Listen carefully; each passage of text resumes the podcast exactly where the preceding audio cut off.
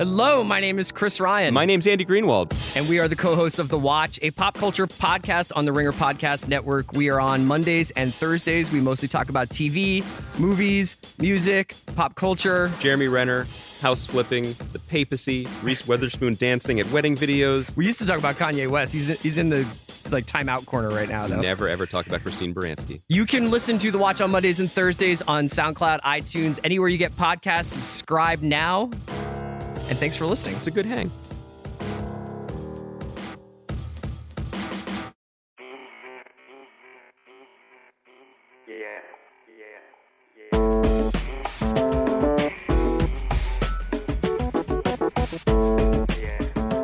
Hello and welcome to a special Channel 33 podcast. My name is Sean Fennessey. I'm the editor-in-chief of The Ringer. Quite lucky to be joined by a great filmmaker having an even better 12 months today. The Oscar-nominated writer-director Barry Jenkins, whose second feature-length film, Moonlight, is up for 8 Academy Awards later this month. Barry, thank you for being here. Thanks for having me. So this is a very exciting time. Yeah, it's pretty cool, man. It's like you said, we're nominated for 8 Academy Awards, and this is basically a movie I made with like my oldest like film school friends, and we're pretty much all nominated for Academy Awards, so it's wonderful, man. It's absolutely unbelievable. You know, the story of the movie is about an African-American boy growing up in Liberty City, Florida, which is your hometown as well. And, you know, based on a play by Terrell Alvin McCraney, also from Liberty City. But before we talk too much about the movie, I'm actually interested in talking a little bit about the period of your life after your first film, which was 2008's Medicine for Melancholy. Beautiful movie, played the festival circuit. And I remember shortly after that movie came out, there was a lot of conversation about, you know, what happens for Barry Jenkins next. What was that period of your life like? It was cool. You know, it wasn't like this. I'll say that. This is like a whole nother level. But it was cool. You know, we made that movie for like $13,000. It was like me and 5 friends, both the cinematographer and the editor for Moonlight, actually. And, you know, nobody knew who we were. Nobody knew anything about the film, even to a larger degree. I mean, I think even now people go, who the hell is Barry Jenkins? And where did this Moonlight come from? So back then with Medicine, it was like to the nth power. But, you know, I got signed at CAA. I was working on a movie at Focus Features. It was similar to this, but not to this degree. So just like everybody else, I thought, oh, man, what am I going to get to do next? And it was just over a period of 4.5, 5 years where I just couldn't figure out what the next thing was, you know. I wrote maybe 3 or 4 screenplays. 2 of them I wrote for hire with the intention to direct, and they just didn't work out, you know. And it was one of those things where until you look back on it, I can't really explain why those things didn't work. I just know they didn't work. Mm-hmm. Were you frustrated in that time? I wasn't frustrated in the moment. You know, I enjoy writing as much as I do directing. Well, I think writing is more satisfying. I enjoy directing more is how I'd say it. Okay. But I was writing all that time, and I was making short films. So I was being fulfilled, and I'm a process person, not a results person. And so I was still in the process of creating things. It's just that there was no results to show for it. And so after a while, you know, after about that fourth year going to that 5th year, then it began to sort of get to me. It was not a midlife crisis, but it was something, man. What changed about the way that you wrote in that time? Was there anything different about your process when you were working on those 3 or 4 scripts to when you got to Moonlight? I do think that once I started writing on Moonlight, I wrote it very, very fast. The first draft of this was written in 10 days on one block in Brussels, Belgium. And the other things that I had been writing, it just felt more like not necessarily work, because there was one project in particular, this memoir called Portrait of an Addict as a Young Man that I worked on with this producer. You know, that I felt very viscerally as a piece of art. But there was just something about Moonlight. The difference was I knew I was going to make this film. Mm-hmm. And I got to the point where I decided if I have to make it for $5, I'm going to make the $5 version of Moonlight. Thankfully, we didn't have to make it for $5. But I think the intention of the writing was different. I'm always curious what a filmmaker watches or reads before he or she starts writing something and starts the production of a movie. You know, did you prep yourself with anything? Was there a palette of movies or books that you dug into? Yeah, you know, what I try to avoid actually are films that I know are direct influences, especially influences that are related to the story I'm about to tell. I try and avoid those things actually. So like Wong Kar-wai's Happy Together was a big influence on Moonlight. I haven't watched it in about 5 or 6 years. You know, I tried to get myself away from it because it's just so easy when you digest a very potent image for that image to then make its way into your work. So I tried to avoid those things. I started reading a lot of essays by James Baldwin. Mm-hmm. I'm a big Baldwin fan. And I think Baldwin definitely has his hands all over Moonlight in certain ways. And I started looking at a lot of still photography. There's this Dutch photographer, I'm going to butcher her name, called Vivian Sassane. Mm-hmm. She does these beautiful portraits. She just does a lot of work on the continent of Africa. And she does this great work, I want to say in Central Africa, like in the Congo, of these very dark-skinned men and women, boys and girls, with this just gorgeous color blocking. You know, it's really interesting what she does. And so stuff like that, I try to ingest that kind of imagery because I knew the way I wanted to reflect, you know, the characters visually. And Moonlight was going to be more beholden to that than it was to the things I've been seeing in cinema. Do you ask anybody for advice before doing something like this? Not advice, but the people I collaborate with, most of them, at this point in my career, people I've known for a long time. So I look to them as a barometer. You know, am I working in a way that you think is true to who I am? My producer, Adele Romanski, knows me, you know, as well as anybody. And, you know, she'll call me on my bullshit, you know? Mm-hmm. And so basically I've built these bullshit detectors around me. It's like, hey, am I bullshitting right now? And, you know, they will be very clear about, no, you're not bullshitting. You know, what you're doing is true. How do you build that? How did you go about building that team 10 years ago? You know, did you guys meet in film school? How did you get together in the first place, James and Adele? Yeah, you know, James, so it's interesting. So Nat Sanders, one of the editors, is a year ahead of me in film school. Adele Romanski, the producer, is a year behind me. James, myself, and Joy, the other editor, we are in the same film school class.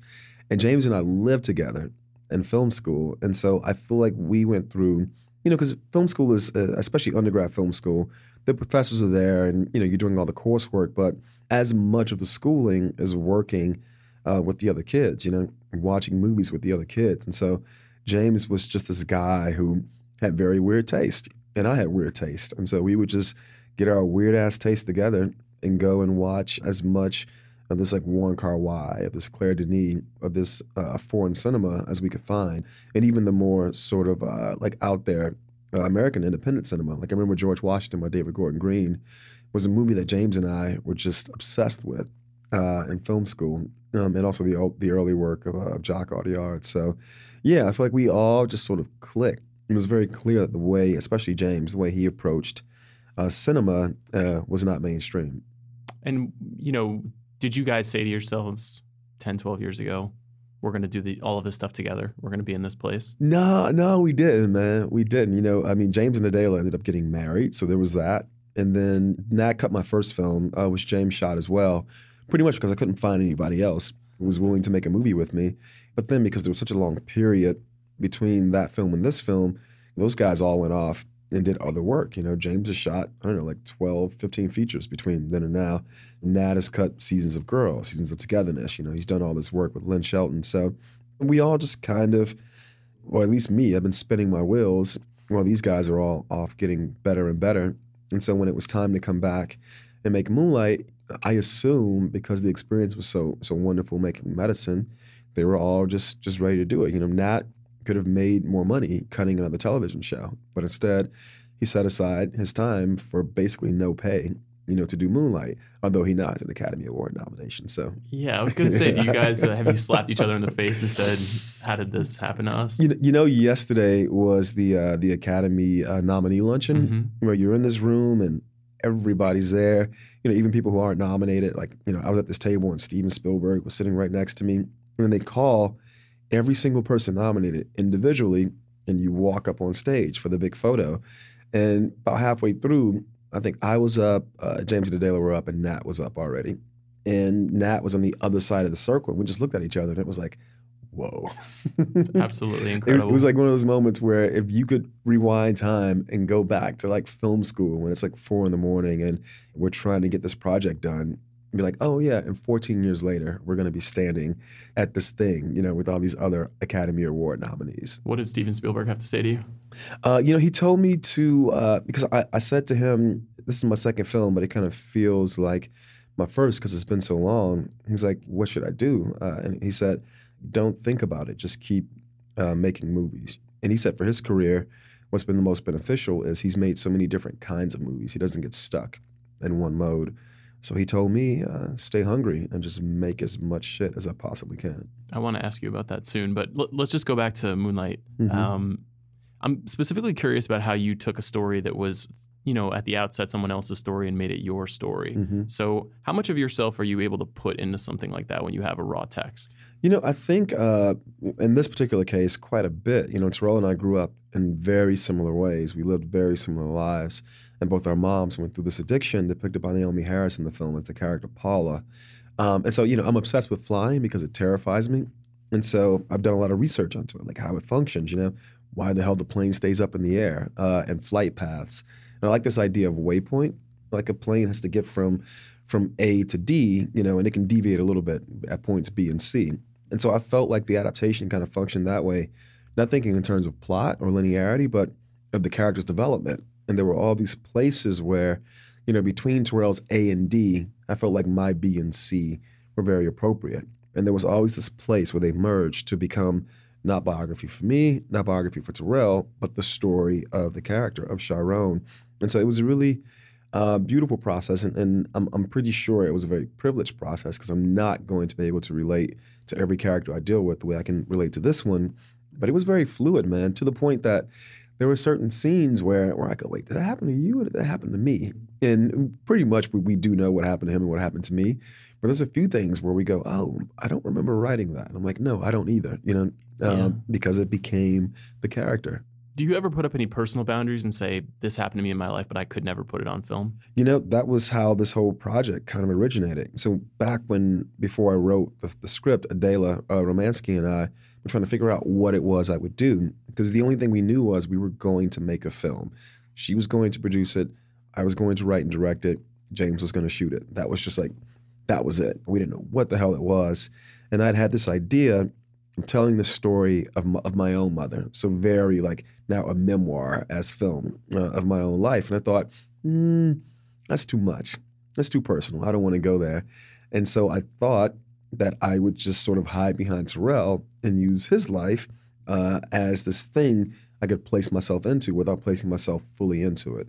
Of course, over the process of making the film, as I was just saying, things start to merge. And now here I am, you know, right, front and center. So it wasn't a car; it was an airplane. Exactly, yeah. Exactly. So I tried to avoid it entirely, but thankfully, I think the movie resonates the way it does because we allowed ourselves to be so honest in what we put into it.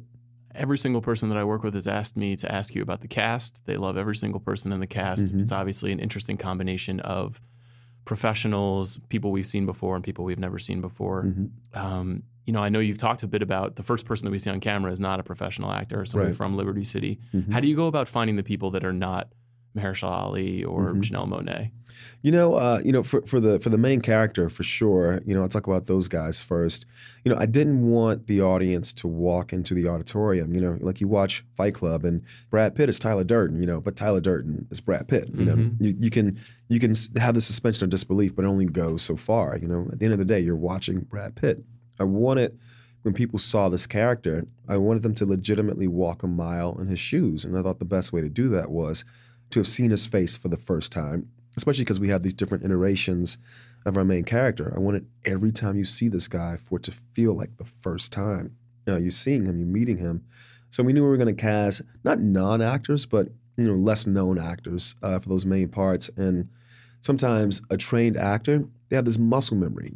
If I respond to this actor in a certain way, I can anticipate he's going to respond this way.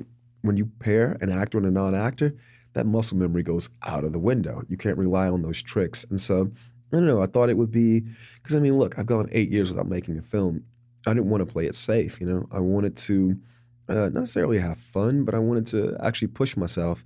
And I thought there's a version of blending actors and non-actors that does not work, and does not work in a very bad way. But then there's a version that works where you get this thing that you can't anticipate or create otherwise. And so you're right. The opening of the film, the first face you see is Mahershala Ali, but then you're watching two non-actors basically carry the whole scene. line here, man. What you need? You help me out, man. Nah, I can't do it, bro. You gotta keep it moving, bro. I can't do it right now, bro. Police out here, man. Keep it moving, man. I'm out here handling business as usual. Look, man, I don't mean no disrespect or nothing to you. I'm just trying to see if I can get a little, bro. You can't get nothing, man. You know what time it is, bro. I keep looking out for you, man. Just a little something, man? All my something cost a little something, man. If you ain't gotta get the steppers, nigga, you know what time it is, bro. I ain't finna repeat myself, bro. And what we tried to do was we just went to Miami over and over again for about, I want to say 12, 16 months. And we would go to this community center, that community center, and say, hey, come on in, you know, talk to us, you know. And to me, the casting process was as much just like I'm talking to you, I would talk to these people. And then we, you know, give them a scene and see how they did. But I was much more looking for this feeling, you know, that they could be truthful in front of the camera. Is the pretense of that conversation, do you want to be in a movie? No, you know, what it usually started with was, so what are you doing with your life? And then we would build to this idea of being in a movie because I didn't want them to feel like they were going to be in a movie.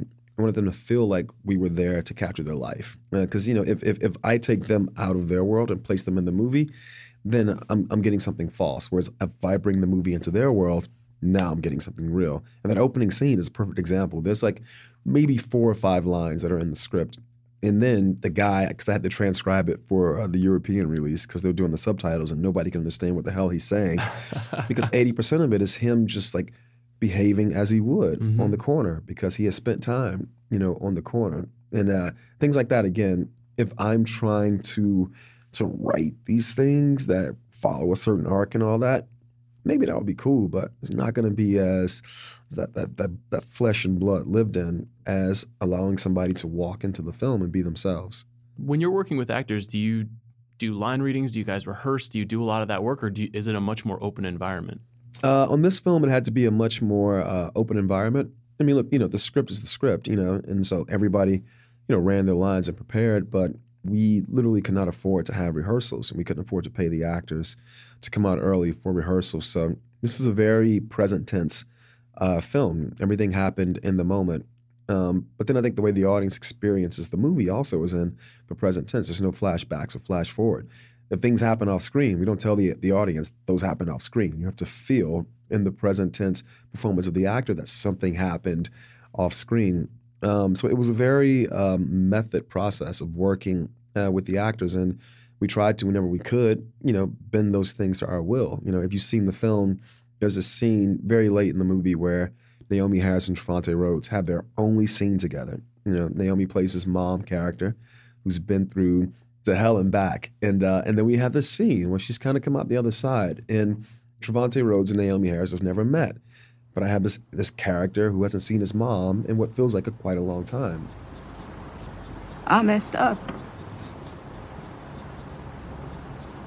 I mean, I fucked it all the way up.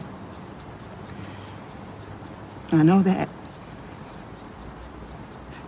But your heart ain't gotta be black like mine, baby. I love you, Sharon. I love you, baby.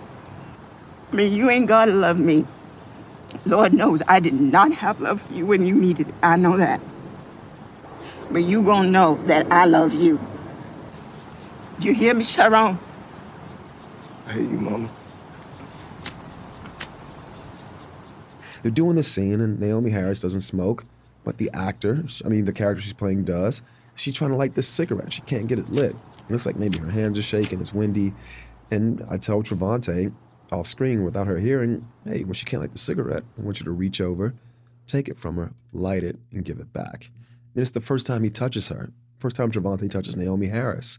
And it's with this gesture. One, he's trying to take care of her, and he gives her this thing that she needs to calm her nerves. And when he did it, she just started shaking. These tears came, and the scene's meant to function as an apology, but the apology's not written to the screenplay. And so she just opened up and she said, I'm sorry. And so the whole process of making the film was about trying to get these actors to know where the flashpoints were, where the raw sort of openness was, and then use their unfamiliarity with each other to sort of tap into that vulnerability.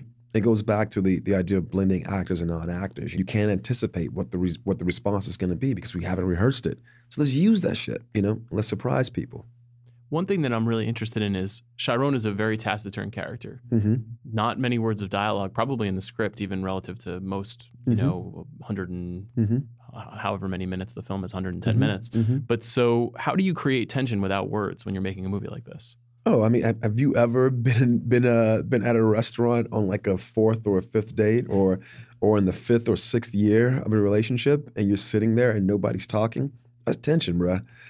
I think that this movie to me was about the interior of the character, the interior life of Chiron, especially because he's a character who's retreating, you know, as the movie goes on.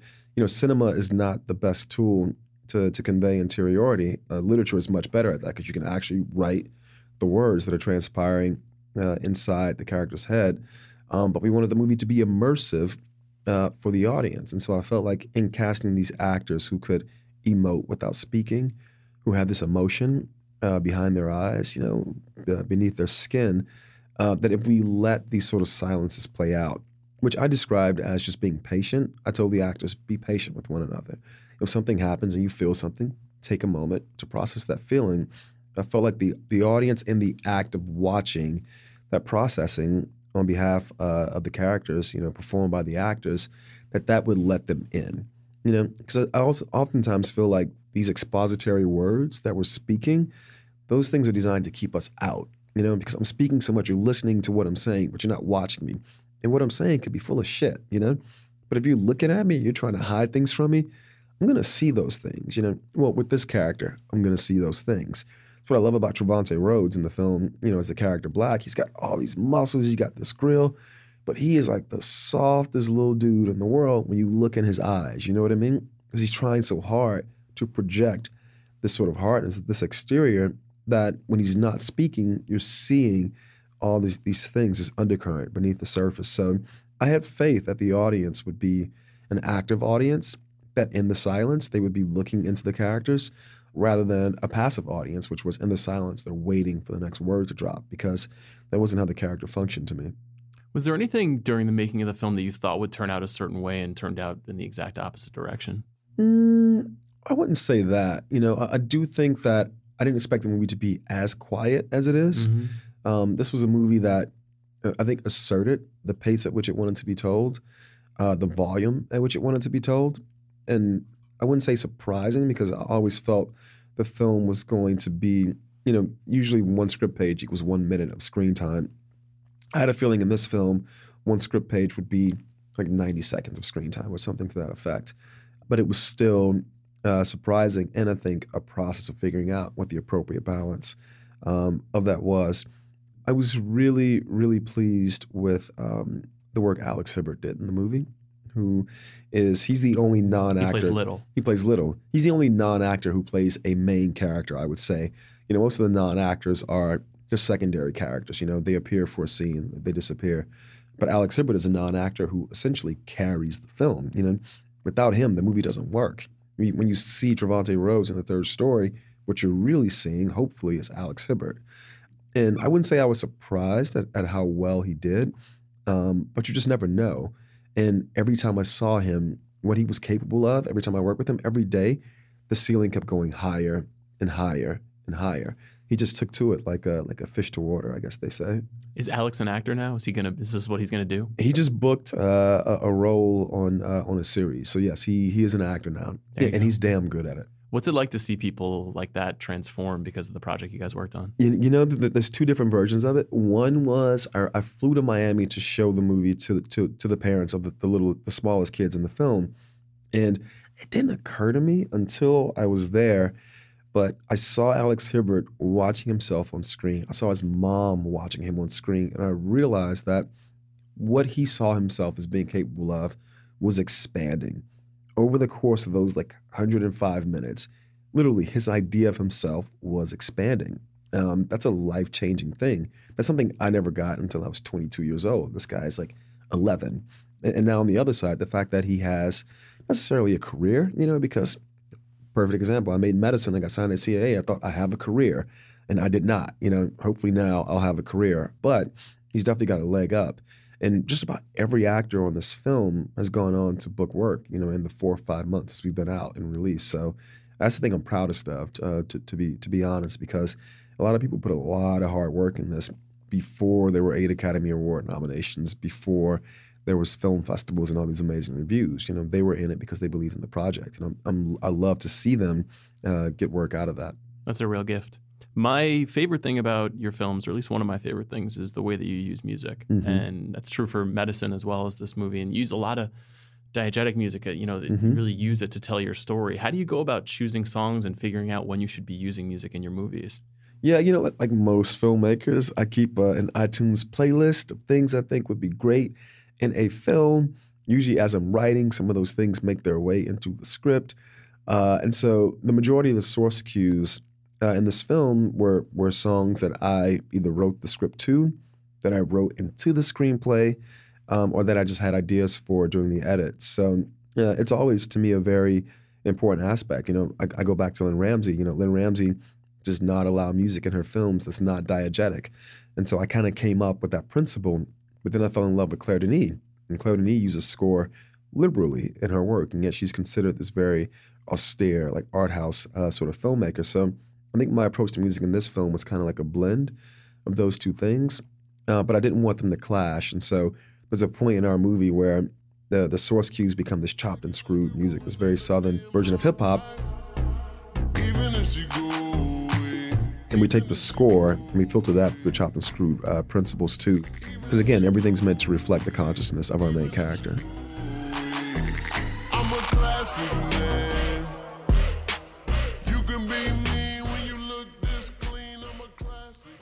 One thing I'm really curious about, both Medicine and Moonlight are about characters reckoning with identity. And that leads to a lot of writing and reception, and I'm sure the way that people talk about the ideas of your movie. Mm-hmm. What is it like to receive interpretations that maybe you weren't planning for, or even that you don't agree with, based on what you have spent all this time putting together? I think it's wonderful because, I mean, rather than recontextualizing how I see the film, which it does sometimes, mm-hmm. what I see is people applying their own experience to the film. Which I think is one of the things that I think every person who creates a piece of work should hope for. You know, you want people to bring themselves to the work, and when you do that, what you have to accept is that themselves are going to play a part in contextualizing how they receive the work. So I kind of love it. You know, I wasn't trying to make a think piece movie. You know, I know we live in think piece. We live in think piece times. We do. But again, what I see whenever, and some of those things come to me through Twitter, and they're really provocative. Like they expand my appreciation of some of the work the actors did, of some of the work that James, the cinematographer, or Joy and Nat, the editors, did. You know, these juxtapositions of things and the cultural value people see in them, or lack thereof, for some of the harsher think pieces out there. But I think it's cool, man. I have friends who've made amazing, provocative work that nobody sees, that nobody talks about. And so I think anytime anybody writes anything about the movie, I see it as a privilege. Now, some of that shit hurts, no doubt. I mean, with this film, we've been fortunate. You know, I shouldn't pretend that I've been anything but fortunate with this film. But yeah, some of that shit hurts. But most of it is dope. You know, it doesn't hurt at all. So you've already won some awards. Mm-hmm. We're in a complicated political climate. There's a lot of expectation on people who win awards. Mm-hmm. Do you feel responsibility to express ideas that are maybe subtext in your film as text in real time when you're faced with the opportunity to speak? Not really. You know, I don't feel the need not to speak mm-hmm. on things. I try to accomplish whatever goals there are, things I want to speak to, or issues I want to address in the work. I think it's much better to address that stuff in the work, because I think the platform that we're speaking from at these shows and things like that, you know, there are other people who aren't watching that need to be reached as well. And I was at the SAG Awards, and Mahershala's speech, thank you, Barry, you know, brought me to tears. I think what I've learned from working on Moonlight is we see what happens when you persecute people. They fold into themselves. And what I was so grateful about in having the opportunity to play Juan was playing a gentleman who saw a young man folding into himself as a result of the persecution of his community, and taking that opportunity to uplift him and tell him that he mattered, that he was okay, and accept him.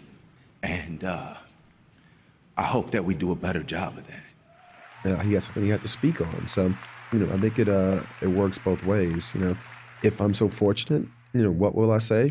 I have no idea, man. I'll just speak from the moment. But what I also try to do is not be beholden to getting to the podium. You know, to speak on the things I want to speak about. Try to put in the work. Now that you made a movie on the scale of Moonlight, which is bigger than Medicine, though not a huge film, do you feel the need or desire to go bigger? Not the need or desire, but you know, as a filmmaker, I like all different kinds of stories, and some of those stories demand a larger canvas for sure. Even if not a larger canvas, you know, larger resources. You know, so absolutely, I have no intention of working solely at the budget levels I've worked at, you know, to this point. But I also have no intention of never working at these budget levels again. Again, there are certain stories that are appropriately told at this budget level. The beauty of making this film the way we did was we had pretty much total freedom, you know? And if we had made it at the budget of, say, you know, Captain America, we would not have had that same freedom, so. So what comes next? There's a book by Colson Whitehead called The Underground Railroad that I'm working on. I'm adapting into a limited series.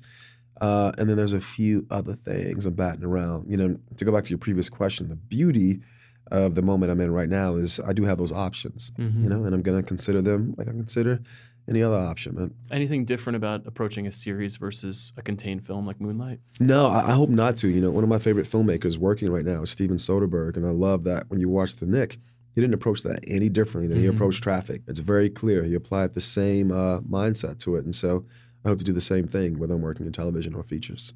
One last question. You shared your first short film, My Josephine, on Twitter recently. I'm wondering if you, when you look back on that, if you feel like the same filmmaker that you were at that time. You know, I do in a certain way. You know, I can't remember why I put that up. I guess it was right after the election.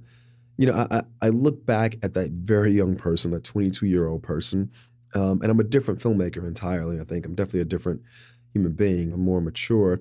And yet, I love that even at that stage, I was still speaking to what I would say is some real shit, you know?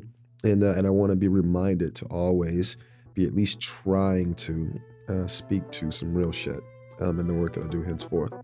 It's a beautiful closing message. Barry, thank you very much for taking the time today. Thank you, bro. All right, man.